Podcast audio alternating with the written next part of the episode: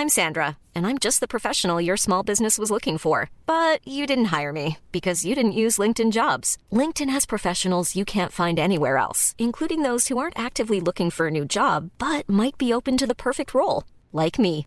In a given month, over 70% of LinkedIn users don't visit other leading job sites. So if you're not looking on LinkedIn, you'll miss out on great candidates like Sandra. Start hiring professionals like a professional. Post your free job on linkedin.com/people today.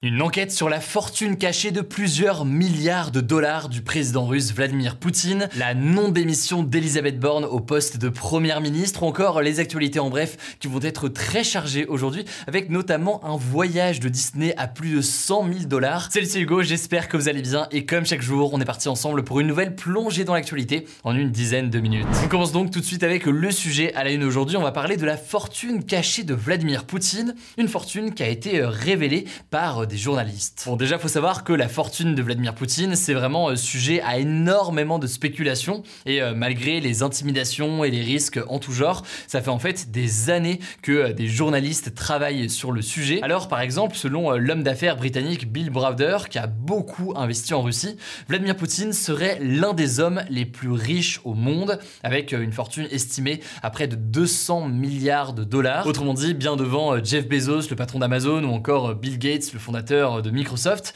Le truc, c'est que officiellement, eh bien, euh, Vladimir Poutine déclare qu'il gagne 11 000 euros par mois en tant que président et qu'il est propriétaire uniquement d'un appartement à Moscou et de quelques voitures. On va pas se mentir, tout ça paraît relativement étonnant. Alors, si on en parle aujourd'hui, c'est qu'une nouvelle enquête sur sa fortune présumée vient de sortir. Cette enquête, elle a en l'occurrence été euh, réalisée par un groupe de journalistes d'investigation présents dans plusieurs pays du monde. Euh, C'est en fait l'Organized Crime and Corruption Project et c'est aussi un travail euh, du média indépendant russe Medusa. Et en l'occurrence, ce que cette enquête euh, révèle, c'est que 86 sociétés, donc entreprises russes, qui ont un patrimoine équivalent à 4,5 milliards de dollars, seraient toutes reliées à une seule et même personne.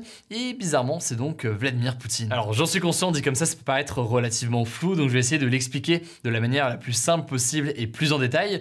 Déjà, première chose, comment est-ce que les journalistes ont pu faire pour découvrir ce lien entre Vladimir Poutine et ses près de 80 entreprises Et bien en fait, tout est parti d'un mystérieux nom de domaine utilisé euh, dans des adresses mail. En effet, ils ont découvert que euh, toutes ces entreprises avaient euh, comme nom de domaine pour leur adresse mail llcinvest.ru et donc euh, comme nous on pourrait avoir du gmail.com ou du hotmail.com ou je ne sais quoi, et bien là toutes ces sociétés avaient pour adresse mail quelque chose qui finissait en at llcinvest.ru. Le truc c'est que grâce notamment à ce nom de domaine, et bien ils ont pu commencer à faire des parallèles et des liens entre les différentes entreprises. Par ailleurs, ils ont aussi pu se rendre compte grâce à des fuites de données que eh bien les dirigeants de ces sociétés qui sont euh, théoriquement donc des sociétés euh, indépendantes et qui n'ont pas de lien euh, particulier euh, entre elles, eh bien s'écrivaient quand même très régulièrement comme si en fait ils faisaient partie euh, toutes de la seule et même euh, unique euh, entreprise pour euh, notamment parler de travaux de plomberie euh, dans une villa ou encore pour réserver un jet privé. Bon alors là vous me direz peut-être quel est vraiment le rapport en soi avec euh, Vladimir Poutine Eh bien en fait selon les journalistes qui ont euh, enquêté sur le sujet, eh bien beaucoup de ces entreprises ont des liens très étroits avec euh, Vladimir Poutine. En fait c'est euh, très souvent via son entourage, ça peut être des amis, ça peut être ses maîtresses. Tout ça tend à penser que derrière ces entreprises se cache bien sa fortune et que simplement il y a des gestionnaires différents selon les sociétés. Mais alors du coup, de quoi parle-t-on exactement quand on parle de fortune cachée derrière ces entreprises? Eh bien derrière ces entreprises toutes liées à Vladimir Poutine, on retrouve un grand palais qui donne sur la mer Noire et dont je vais vous parler euh, juste après, mais aussi euh, 200 hectares de vignes, une station de ski, des villas, des yachts ou encore des jets privés. Bref, tout ça qui réunit eh bien une fortune eh bien estimée à plusieurs milliards de dollars. Il faut savoir que tout ça en fait ça vient que confirmer des révélations euh, précédentes. Par exemple, eh l'opposant numéro 1 à Vladimir Poutine, le journaliste Alexei Navalny, qui est aujourd'hui euh, emprisonné, avait publié il y a quelques mois une énorme enquête sur euh, les réseaux sociaux euh, concernant le palais appartenant à Vladimir Poutine qui donne donc sur cette mer Noire. C'est un documentaire de deux heures dans lequel on voyait notamment eh bien, des chambres somptueuses, une église, un terrain de hockey, un amphithéâtre ou encore un terrain de 69 hectares. Bref, en soi, donc, ce n'est pas étonnant de retrouver cet immense palais dans les révélations qui ont été faites cette semaine. Mais alors, forcément, autre question qu'on peut se poser à ce moment-là, une fois qu'on sait tout ça, une fois qu'on sait eh bien, cette fortune potentiellement euh, colossale, on peut se poser cette question d'où vient au final cet argent de Vladimir Poutine. Alors là, évidemment, c'est compliqué de savoir précisément, mais selon euh, la plupart des journalistes qui ont enquêté sur euh, cette fortune du président russe, eh bien, sa fortune vient notamment pas mal de détournements d'argent public, mais aussi eh bien, d'une forme de corruption. En gros, eh bien, selon certains journalistes, Vladimir Poutine favoriserait des entreprises de ses proches et en échange, eh bien, il y aurait des versements d'argent. Par exemple, en 2014, l'agence de presse Reuters avait réussi à prouver que ce palais de Vladimir Poutine qui donne sur la mer Noire avait été financé en détournant de l'argent public qui était euh, officiellement destiné au départ à des dépenses de santé. Pour mieux comprendre du coup ces différentes méthodes qui ont permis à Vladimir Poutine de euh, s'enrichir, je vous renvoie donc eh bien, en description vers plusieurs choses. D'abord vers les enquêtes de Reuters ou encore une enquête de Forbes qui est assez intéressante sur le sujet, mais aussi du coup forcément sur l'enquête qui a été euh, diffusée cette semaine, qui illustre donc davantage pas forcément eh bien, le contenu de sa fortune, mais surtout eh bien, le montage financier via eh bien, ces dizaines de sociétés et entreprises qui ont permis eh bien, à Vladimir Poutine de rendre ça le plus discret possible au fil des années. Rendez-vous donc en description euh, si ça vous intéresse, ça me semblait donc assez euh, intéressant de faire un point avec vous euh, là-dessus aujourd'hui. Dans les actualités en bref, d'abord cette première information, la première ministre Elisabeth Borne a remis ce mardi matin sa démission à Emmanuel Macron et eh bien, le président français en l'occurrence l'a immédiatement refusé. Alors forcément, hein, ça a fait beaucoup réagir, mais il faut savoir que cette demande de démission, en fait, c'est une tradition et c'était le cas aussi dans les gouvernements précédents. Le Premier ministre remet traditionnellement sa démission juste après les élections législatives avant d'être renommé par le président. C'est en fait une façon de réaffirmer, disons, leur confiance. Alors, en l'occurrence ici, Emmanuel Macron a refusé puisqu'il considère qu'il y a beaucoup de chantiers en cours sur lesquels il souhaite avancer dans les prochains jours. Mais cela dit, eh bien, faut bien voir que depuis les élections législatives dimanche, les réels appels à la démission d'Elisabeth Borne se multiplient. En effet, Elisabeth Borne a été d'abord élue de justesse dans sa circonscription du Calvados. Et puis au-delà de ça, eh bien, l'alliance du parti présidentiel lors de ces élections législatives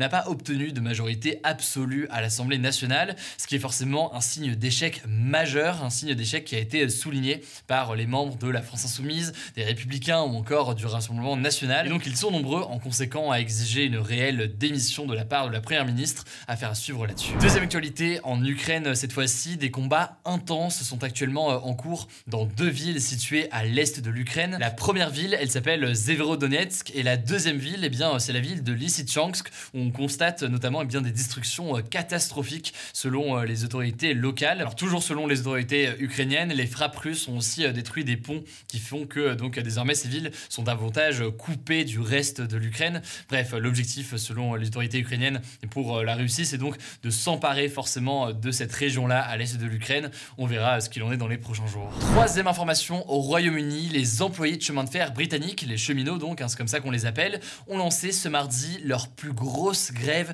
depuis près de 30 ans. Une grève qui pourrait paralyser grandement le trafic des trains au moins pendant 3 jours. En effet, eh le syndicat du rail MRT dénonce des milliers de licenciements prévus par les différentes compagnies privées en ce moment, mais aussi eh des salaires trop bas par rapport à l'augmentation du niveau des prix ou encore une dégradation des conditions de travail. La grève va donc se poursuivre cette semaine et elle pourrait potentiellement d'ailleurs s'étendre à d'autres secteurs, par exemple l'enseignement, la santé ou encore la poste. On verra donc si c'est le début d'un mouvement massif de grève au Royaume-Uni. Quatrième actualité, l'ancien ministre de la Culture Jack Lang, qui est à l'origine donc de la création de la fête de la musique il y a 40 ans, a décidé de dédier cette 40e édition qui se tient ce mardi à Steve Maya Canisso. Steve, eh bien, c'est un jeune homme de 24 ans, mort noyé il y a 3 ans après être tombé dans la Loire lors d'une opération de police à Nantes pendant la fête de la musique en 2019. Une marche a donc été organisée comme tous les ans à Nantes aujourd'hui pour lui rendre hommage.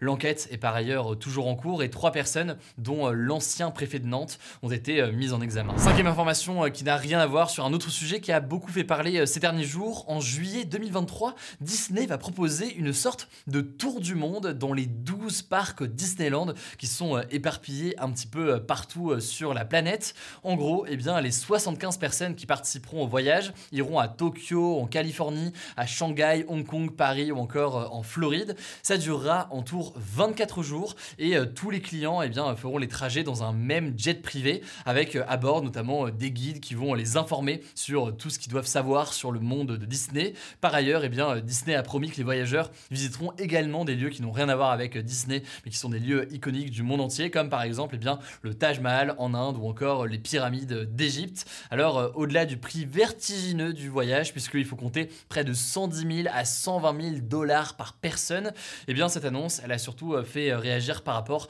à son empreinte carbone. En effet, selon le compte Twitter EcoTalk, ce voyage représente près de 64 tonnes de CO2 par personne. Autrement dit, c'est environ l'équivalent de 10 ans d'émissions en moyenne pour un Français. Enfin, dernière information pour terminer, plus légère, c'est de l'ordre du calendrier, et vous le savez euh, très sûrement. Et donc ce mardi, c'est le solstice d'été, c'est donc le début de l'été, et ça correspond au jour le plus long de l'année dans l'hémisphère nord, avec 16 h 9 de jours au total environ. Alors concrètement, donc, à partir de maintenant, les journées vont être de plus en plus courtes, sachant que, eh bien, le jour le plus court, il est autour du 21 décembre. Voilà, c'est la fin de ce résumé de l'actualité du jour. Évidemment, pensez à vous abonner pour ne pas rater le suivant, quelle que soit d'ailleurs l'application que vous utilisez euh, pour m'écouter. Rendez-vous aussi sur YouTube ou encore sur Instagram pour d'autres contenus d'actualité exclusifs. Vous le savez, le nom des comptes, c'est Hugo Décrypte. Écoutez, je crois que j'ai tout dit. Prenez soin de vous et on se dit à très vite. Small details are big surfaces. Tight corners are odd shapes. Flat, rounded, textured or tall. Whatever your next project, there's a spray paint pattern that's just right. Because Rust new Custom Spray 5 and 1 gives you control with five different spray patterns. So you can tackle nooks, crannies, edges, and curves without worrying about drips, runs, uneven coverage, or anything else. Custom Spray 5 and 1. Only from Rust